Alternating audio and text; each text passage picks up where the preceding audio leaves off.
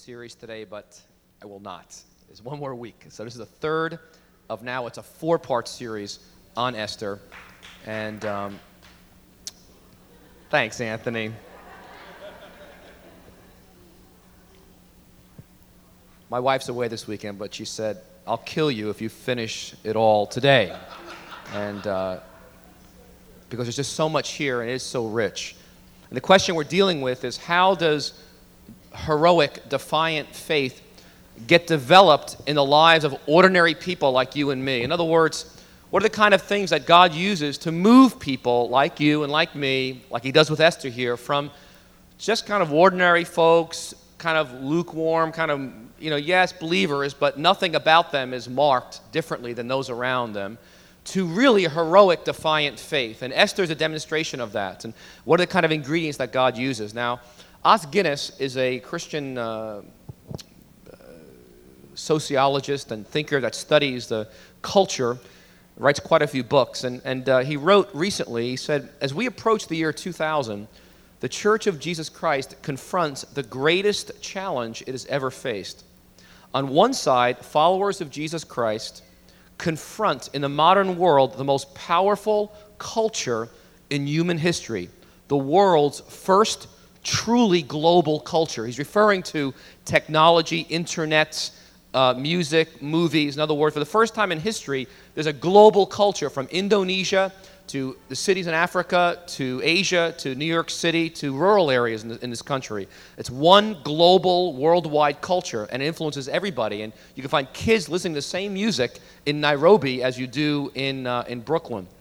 And he writes this the, This culture has unprecedented power to shape the way people behave. And the damage it does to the faith of believers has already proven far greater than all the destruction of Christ hating persecutors in history from Nero to Mao. And I think there's great truth in that. In other words, what we're confronting, you and I, as we walk out trying to follow Christ, 1998 in America, is he's saying is greater than perhaps anything believers have faced all through history because the pressure is so subtle, global, insidious, and comes at us from so many directions. It's very similar to Esther's world uh, in, uh, that she lived in in Persia. If you remember, going back to a few weeks ago, if you go with me to chapter 1 and 2, if you remember, the king was a man named Xerxes. Persia was the world ruler, it ruled all the way from India to Ethiopia, and it was the superpower of its day.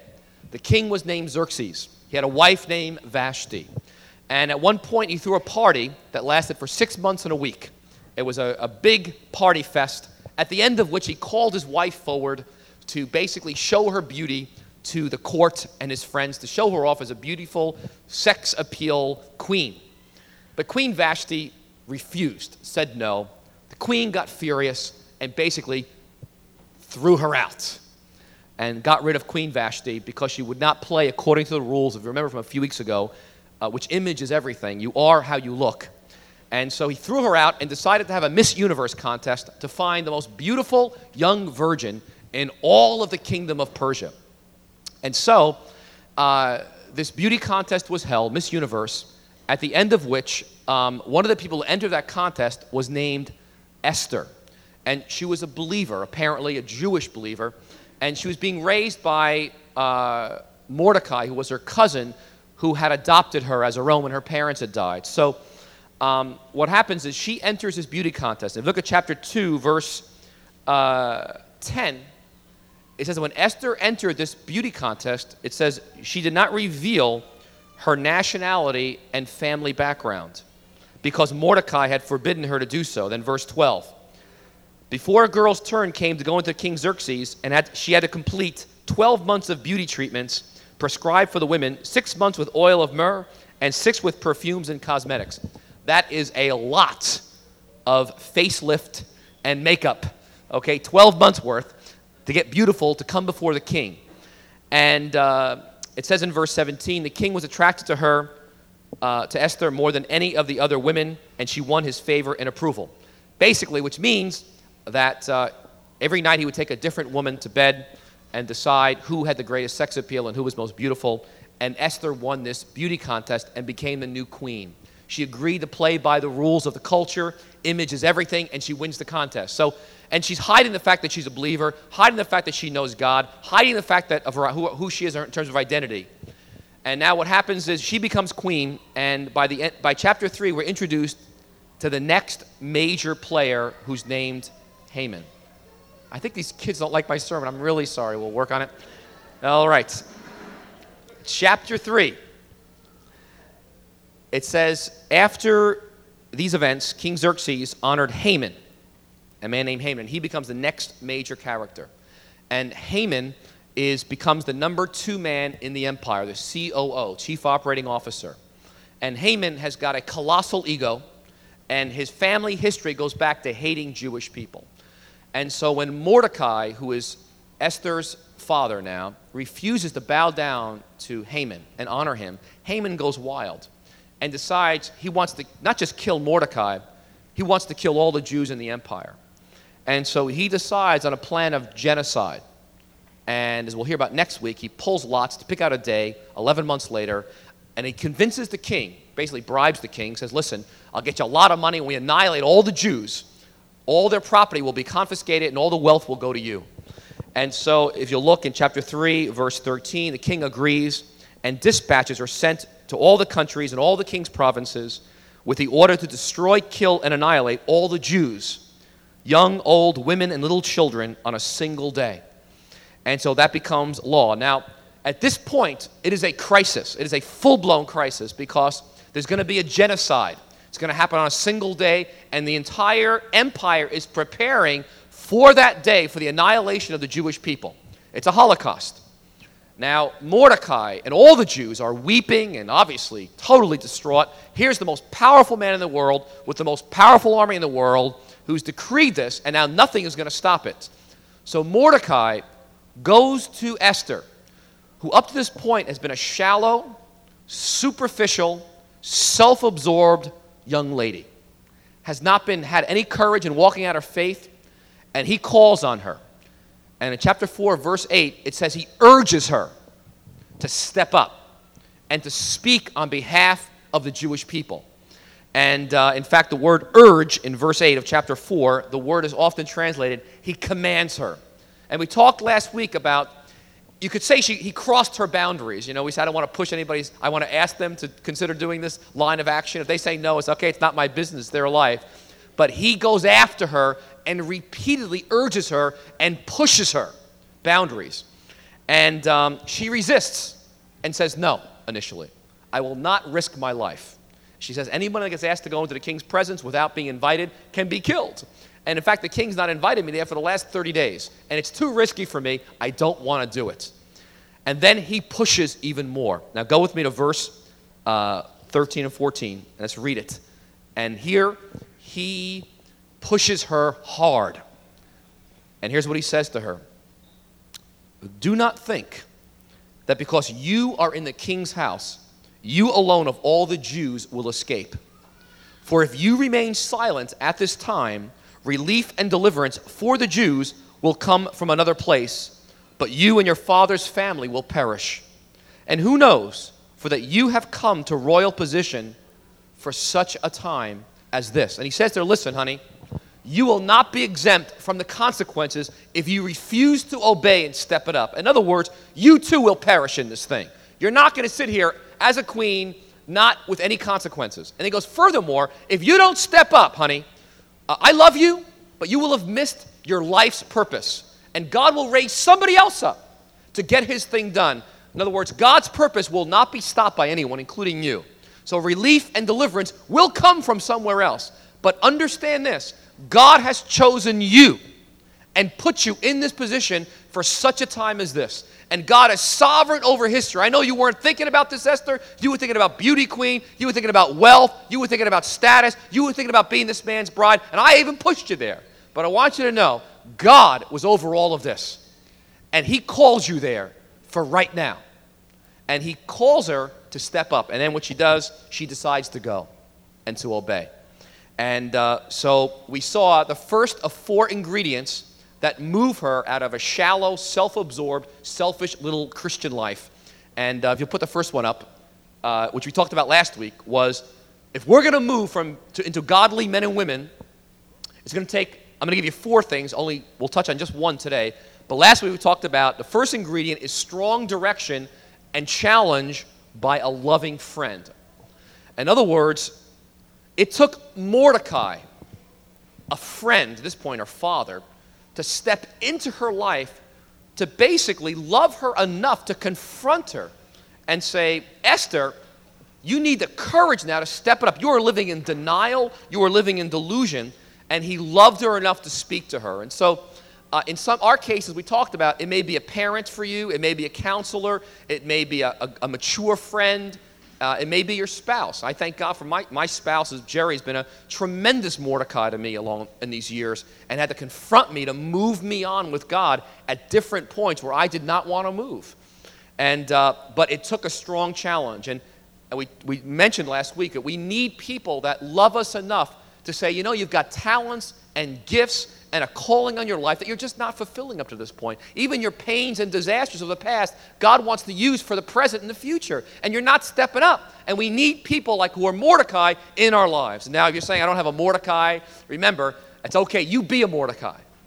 And we've got to each look for Esther's that we can step into their lives and love them enough to disrupt their lives, that they might grow into godliness and maturity and become heroes. And we talked about Esther would never have gotten out of that place without a Mordecai to move on. But understand this God wants to make all of us here Mordecais.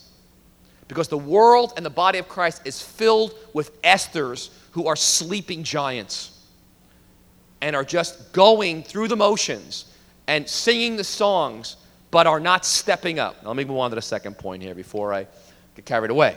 So, who's your Mordecai and who's your Esther? The second we talked about last week, and I didn't have time to develop it, and many of you came to me with questions afterwards about it.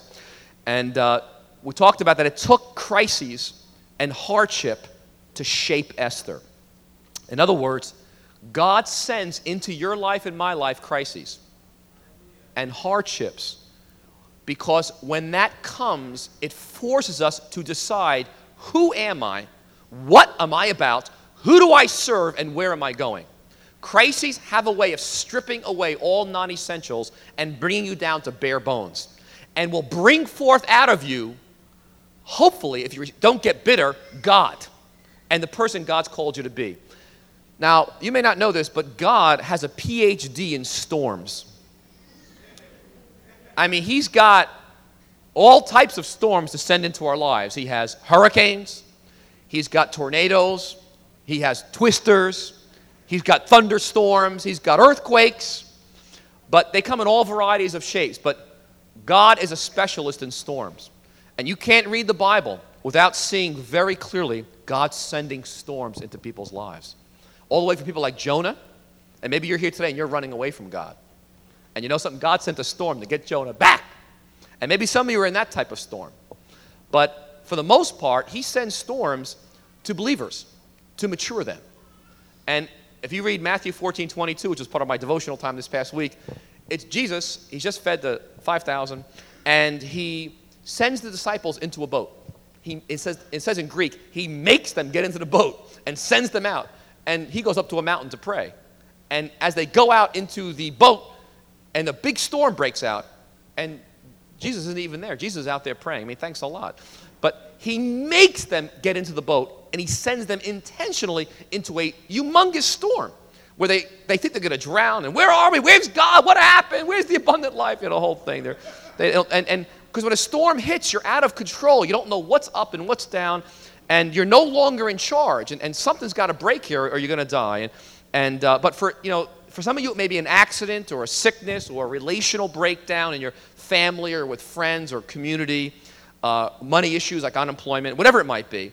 But if you're the person that says, My life was not like this before Jesus, well, that's true, you know? Because God loves you enough to call forth out of you, you, the real you. And He's trying to shed off of you all the garbage you've picked up along the way. And it takes throwing you into storms to shed that off of you. And that's what it took for Esther. Esther wasn't going to move unless a crisis came into her life where she had to make some choices. Now, she could have made a wrong choice, but at this point, she made a right one. And, and, um, but Jesus was moving the disciples. As you notice, he keeps sending them into storms.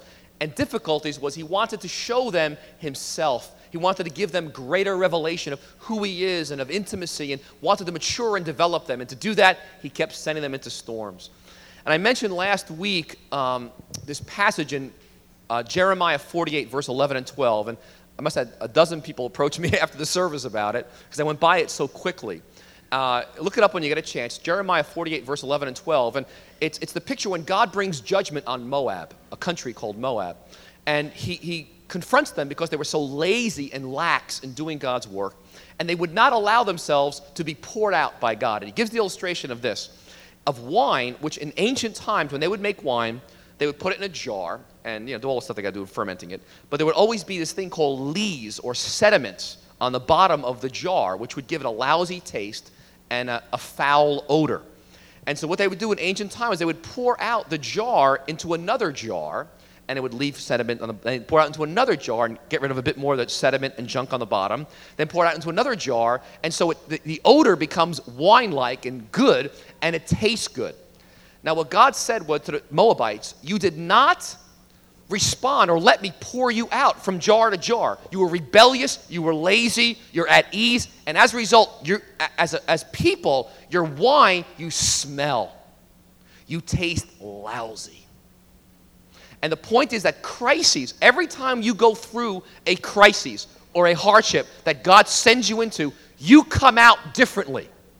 But there has to be more than one. I know you're saying, I went through that, God says, no, no, you don't understand. It's got to be poured out over and over and over again your life. That, and every time you do, I take something of flesh that smells, that's not of me, that's in your life, that is removed as a result. So you might be a beautifully tasting wine and you might smell good. And Moabites refuse to do that. And so part of growing into a, a hero is basically embracing the crises and hardships that God sends your life. We'll touch on that more uh, next week. But so that's why James 1 says, Consider it pure joy when you encounter various trials. It's for this reason, because it's the way that God makes godly men and women heroes and moves us from shallow, superficial, self absorbed faith into men and women of defiance that are heroic, that confront our culture and make a difference. Now, point three, which is the, which is the point for today, is this and it's found in verse 16. And uh, this is the third ingredient. There's one more, but this is the third, and we'll stop here today, and it's this it's practical obedience, which requires a personal choice. Now, let me explain that. It often takes a crisis to get us moving and to get us to obey. In fact, for some of us, if it is not an absolute crisis where we have nowhere else to go, we won't move. We will stay right where we are. It's almost like God has to shoot us out of a cannon to get us moving. But you'll notice in verse 15, Esther does the third ingredient, and that is she practically obeys. She makes a personal choice. She says this Esther sent this reply to Mordecai Go gather together all the Jews who are in Susa and fast for me. Do not eat or drink for three days, night or day. I and my maids will fast as you do, and when this is done, I will go to the king, even though it is against the law. And if I perish, I perish. Underline that word. I will go, and if I perish, I perish. And then in chapter 5, verse 1, on the third day, Esther puts on her royal robes and stands in the inner court of the palace in front of the king's hall. Now, undoubtedly, her, her heart is in her throat. She's sweating. Her life was on the line. In other words, when you act on something to obey God, that decision, and you begin to move on it, something is ignited in you. Something begins to be transformed in you as you begin to move. That's happening in her life here. And uh, growth is accelerated as we make practical steps of obedience. And uh, so she's now acting on what she's determined to do she doesn't know how it's going to turn out. And she goes up in front of the king, verse 2, and he sees Queen Esther standing in the court. He was pleased with her and held out to her the gold scepter that was in his hand. So Esther approached and touched the tip of the scepter. And the king asked, What is it, Queen Esther? What is your request? Even up to half the kingdom, it will be given you. And understand, he's not planning to give her half the kingdom. That's just kind of like the thing you say, honey, what do you want? You know, up to half the kingdom. But he has no intention of giving her half the kingdom. But uh, he's asking anyway. But at this point, she, she got past the first test. She's still alive. But she's not asked yet. And who, now understand, she's been lying this whole time to him. The whole marriage has been built on a lie that she's a Jew and she's a believer. He thinks she's a pagan like everybody else. And then she's got to ask for the king's edict to be reversed, which we'll see later is almost impossible to do. Once the king says it's done, it's done. And uh, to go against his number two man and all that. And uh, so, uh, but right now, her goal is no longer survival of her queenship, of her status, of her power, of her money, of her beauty. Uh, which she, she doesn't care, regardless of the consequences, she's decided, I'm going to obey. Now, what happens is she says to the king, Listen, um, with your permission, verse, um, verse 5, I'm sorry, verse 4, if it pleases the king, let the king, together with Haman, come today to a banquet I have prepared for him. Bring Haman at, once, Haman at once, the king said, so that we may do what Esther says. So the king and Haman went to the banquet Esther had prepared, and they were drinking wine. And the king again asked Esther, Now, what is your petition? It will be given you. And what is your request? Even up to half the kingdom. He's really buttering her up it will be granted. And Esther replies, My petition and my request is this If the king regards me with favor, and if it pleases the king to grant my petition and fulfill my request, let the king and Haman come tomorrow to the banquet I will prepare for them. Then I will answer the king's question. Now, meanwhile, Haman, if you read the rest of the chapter here, Haman then goes home. He thinks things are going great. He uh, tells his wife and his friends, he starts boasting in verse 11 of all his wealth his many sons. He's got 10 sons, and all the honor of the king, and now the queen's honoring him, and they got this great banquet tomorrow. And, and then in verse 14, his wife gives him good godly counsel. She says, Have the gallows built, verse 14, 75 feet high, and ask the king in the morning to have Mordecai hanged on it. And then go to the king with the king to the dinner and be happy. So, in other words, she's obeying, but nothing's changing. I want you to catch that. As she's practically obeying, Things are getting worse, not better. Have you found that out to be true? As you respond to God, is a whole principle of timing. As you sow, you don't always see the result right away. There's a sowing, time for the sowing to take place, then there's a reaping. But there's a waiting period. I know we don't have a lot of farmers here or gardeners. A few of you gardeners. You know, you just don't throw the seeds down and bam comes the tomato plant. You have to wait. Well, she's obeying and things are getting worse. These 75 foot gallows are being built for Mordecai, and the decree of annihilation is still in effect. Now, here's the thing when you obey, you feel like very often like you could die. You see, for her, by obeying God, she chose to possibly die. If I perish, I perish. That's the famous line. If I perish, I perish. And in other words, when we obey, very often it feels like it's going to be a disaster very often it feels like I'm, I'm gonna, I could die out here if God doesn't come through. Because the issue that comes when you're in a crisis and you you've got to make some practical steps of obedience, the issue is is God good? Will God come through for me? I hope so. Because if he doesn't, I'm going to be in big trouble. And, and, uh, but as we obey, the principle is God develops this defiant, heroic faith that transforms us as we obey. So now the promises are true, right? All the God's promises are true. If God is for you, who can be against you? Surely goodness and mercy will follow you all the days of your life. God says, I will never stop doing good for you. All your head on your hair, all the hairs on your head are numbered, and all these promises are true. But um, obedience can still look like it's going to lead to disaster. In fact, for Esther, it could very well have led to death. And uh, because for some of us, and I, I heard someone say this to me just this past week, they said, Pete, listen, uh, I will not obey because if I do, I don't know what God's going to do. And if He does this, I, I don't want that, so I'm not going to obey. So basically, God is working for you. And you're serving God very much on your own terms. But that's not how God develops heroic, mature men and women, heroes like Esther. It takes obeying even when it looks like it can lead to disaster. So let me throw out some examples for you. I want you to think about this. And at the end, I'm going to give you some time for silence to reflect on what does this really mean for you to practically obey because it does require a personal choice. Now, you'll notice that she has the community that she belongs to in Susa pray for her. And fast for because there's power in prayer to help us practically obey. And we do need each other as we move out. But she has got herself to make a choice. In other words, she can't hive off other people. Before God, she's got to decide to practically obey or not. No one can do that for her. Now, so, for, and our choice is to cooperate as God brings those things into our midst. So, for example, at work, for you to be honest, for you to be truthful at your job, maybe is going to lead to a loss of a lot of money. And so you say to yourself, it feels like I could die if I obey God practically at work and are honest and have integrity. Or maybe it's using your gifts and your talents to serve God beyond what you have in the past. And it feels like for you to step out, I mean, you could fail, people could laugh at you, you could fall on your face, oh, your parents said, oh, look at you again, and you're just afraid. And so, but to practically step out can make you, and I know you, some of you talk to me, you're scared to death to do that. But it's practical obedience because you're in such a time as this. For some of you are, are afraid to grow in Christ.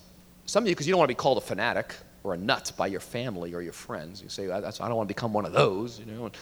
But others, I think if I continue to grow in Christ, if I join the school of equipping, or if I get in growing strong in God's family and develop more consistent spiritual disciplines, or if I get involved in our community and involved in relationships or take leaders, if I keep going on this, on this God thing, now I've come to Christ, you know something? I don't know how my spouse is going to take this.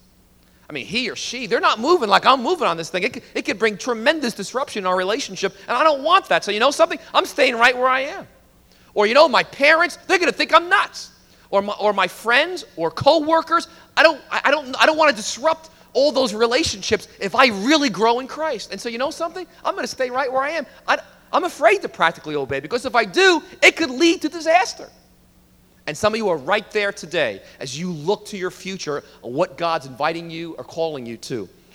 Uh, for others of you, it's, it's getting out of your culture or your church background uh, and say, I'm going to grow into maturity, even though it's so different than how I was raised or the cultural background I come from, even, even what I know of church, but I'm going to grow into a lover of God and a lover of people, even though it feels like this is scary. and I could die out here. I'm going to step out and practically pursue Jesus and get involved. For others of you, it's decluttering your life.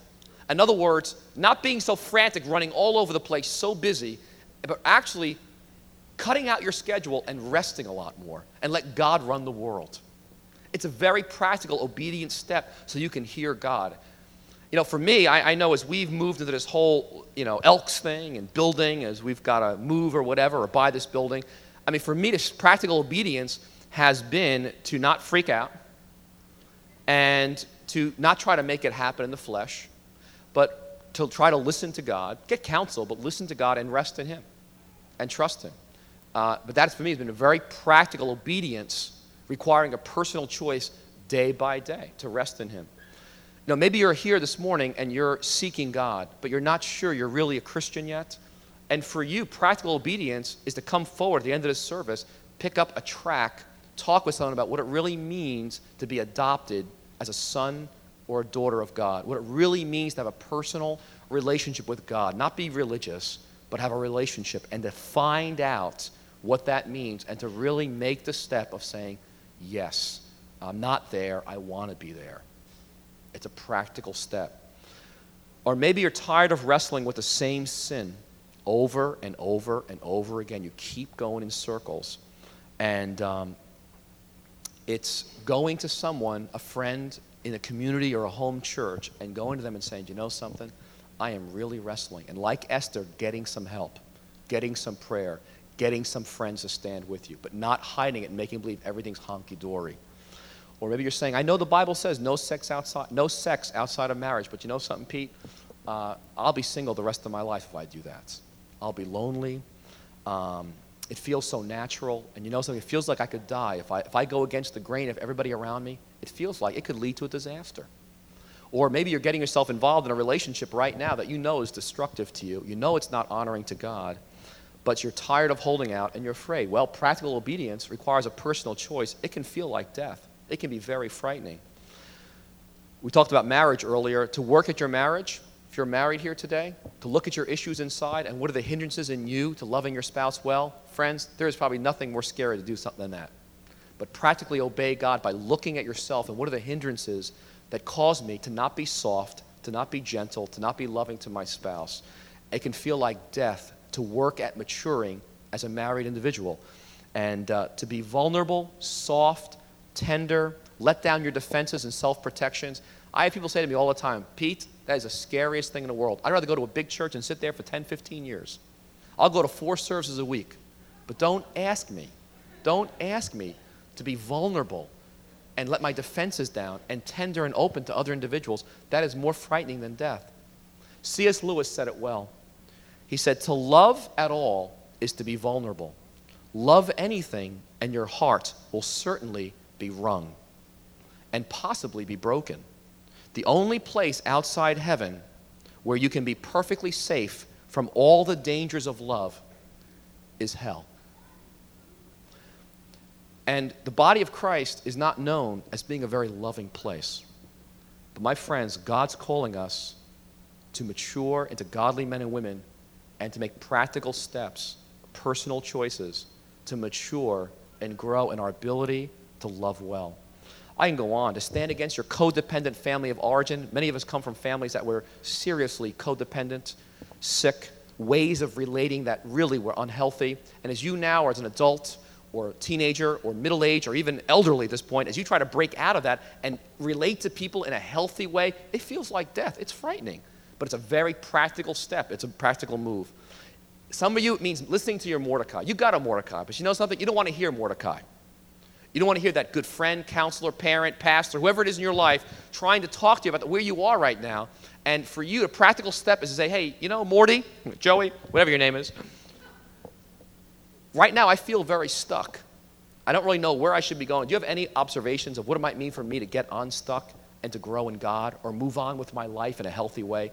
But to ask that question is very practical, someone that you trust and someone that you obey. I'm talking about obeying the promptings of the Spirit of God in your heart and saying yes to them. So whether it's bitterness or anger, it's offering that back to God. Instead of staying stuck in your anger and hatred toward so and so, whoever did that to you, someone had an incident just even coming up the stairs here today, but saying, I want to offer that back to God, a practical step. God, melt that anger and dissolve it into something loving and tender. I can't do it myself, God, but I'm offering it back to you. You see, Esther could have stayed right where she was. She have said, You know, Mordecai, I'm not going to do it. It's your problem. They don't know I'm a Jew here. I'm not going to open my mouth. You'll all be dead anyway. You're not going to say anything. And I'm going to make it through this. And so I refuse.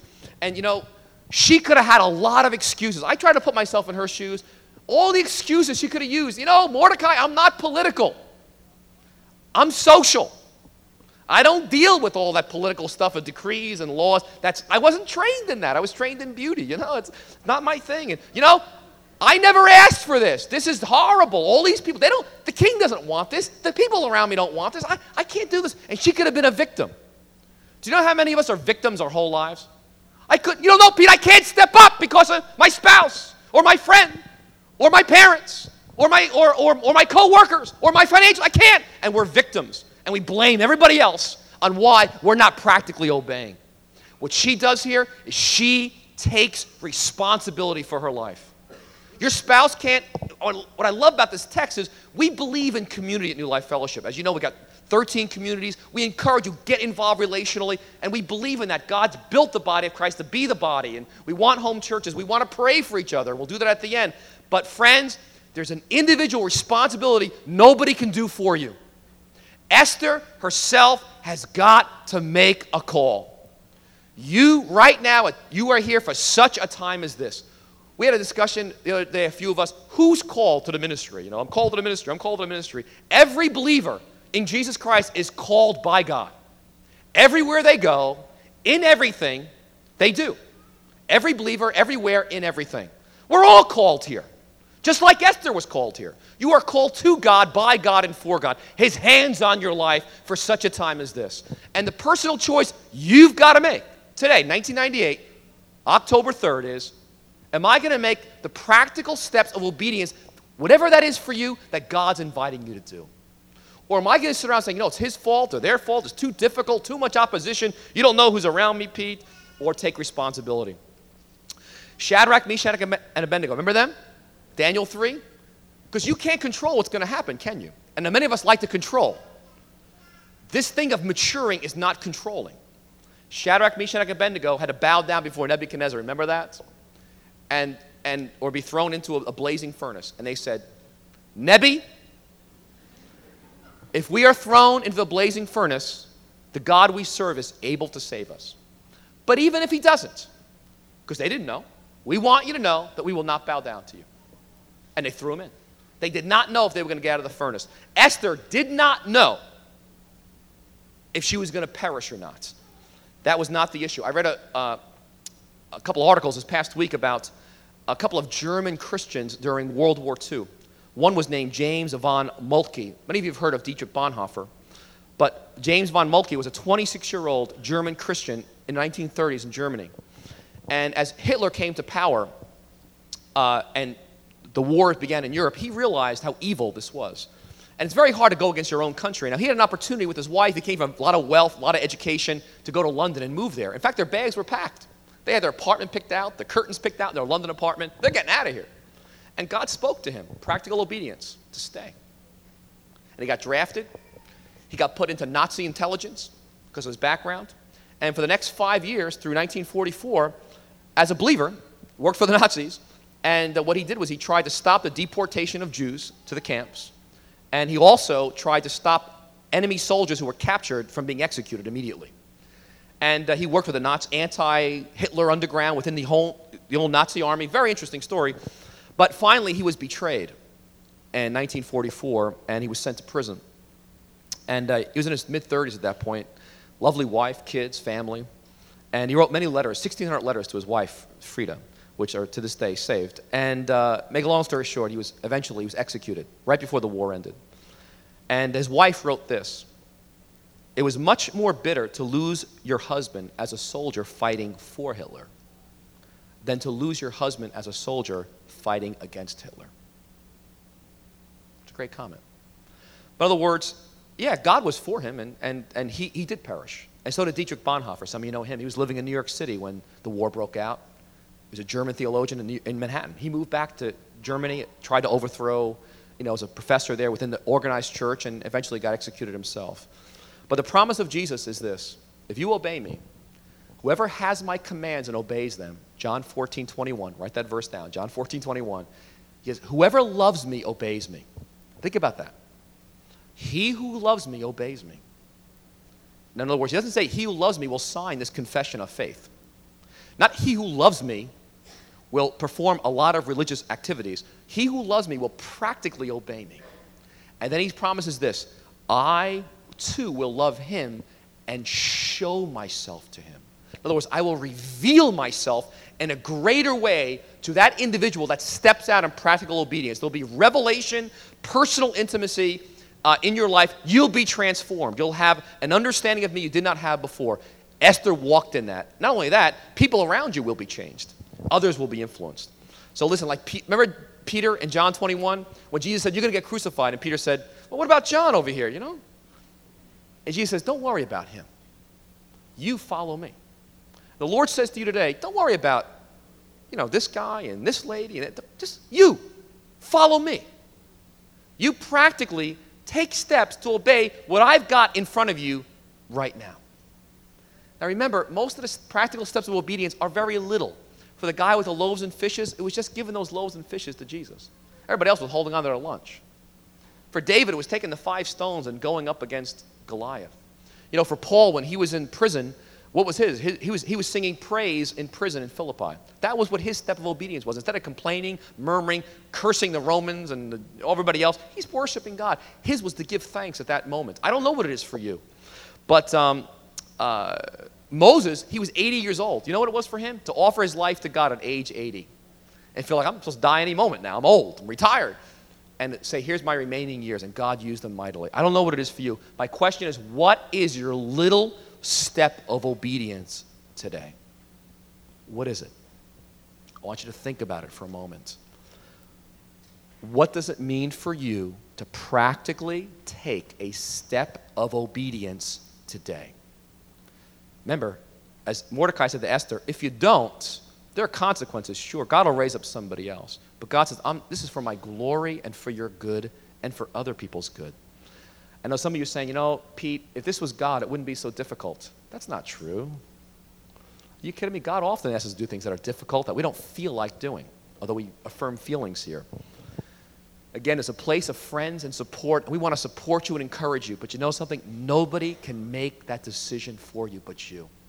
It's yours alone. It was Esther's alone. My question to you is what do you want to do today?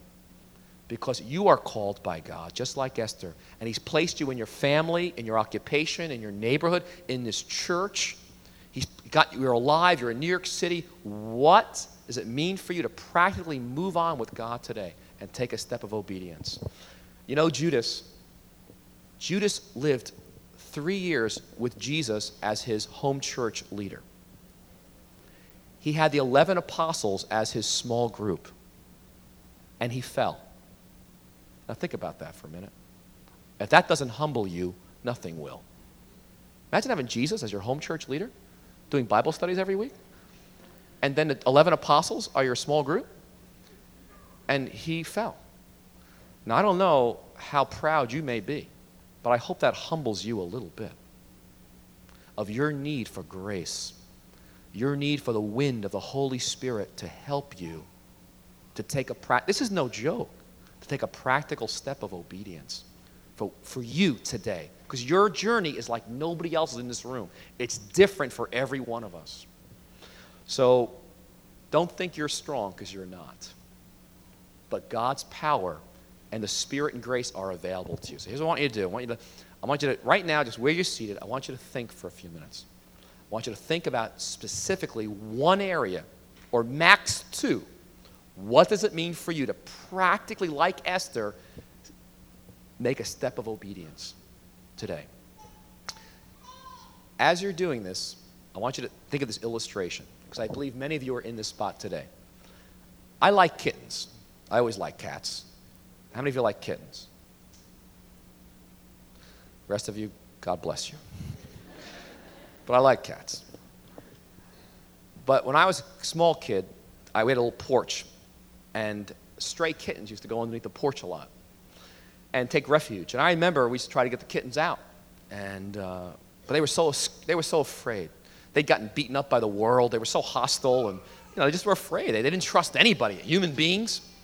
And uh, every night we'd leave food there, you know, a little milk and little cat food that smelled good, and we'd, you know, we'd try to get them to come out, and they would tell sometimes take the food and run back in. And, uh, but the world had been cruel to them. They didn't trust anybody. I remember putting a cardboard box there. We were going to catch one, and, and we put food in it and milk, and this big box, you know, with an opening there, and, and uh, we waited, you know, for hours, and finally a little kitten came out, and, and one of the kittens went in. And I remember grabbing the box and, and just, you know, closing, capturing the kitten, you know, bringing him inside and uh, you know, open the box, and you know, I thought the cat should be happy, you know, we taking care of him now, and he's just in a corner, you know, just eyes wild with fire, you know, and just not moving, petrified, and you know, go to you know, touch him, you know, going, ah, you know, just want to kill me. It's like, oh my, you know, fire, you know, wildness and the anger that came out of the little kitten, and uh, the kitten didn't know that all, all I wanted to do, and all we wanted to do was was we just wanted to feed the little cat. All we wanted to do was shelter the little cat. All we wanted to do was provide a home and a better direction in life for that cat. But you know something? He was born in the wild, and he was so fiercely independent wild, he just wouldn't receive it. You know, I think some of us are like that kitten. God comes after us, and we're so, we're, we're so afraid. We're hiding in a corner, and we roar in anger and get mad as God tries to draw us near using these kinds of things and we're just afraid. And yet, God's trying to give me and give you shelter, direction, food, love, and guidance. He's trying to bring you home. And there we are hissing in the corner. So I want you to, right now, just take a moment and close your eyes and invite the worship team forward. And I'd like us just to be silent. And I want you to be before God, just you and Him, and ask yourself the question, or ask God the question what does it mean for me to practically obey today?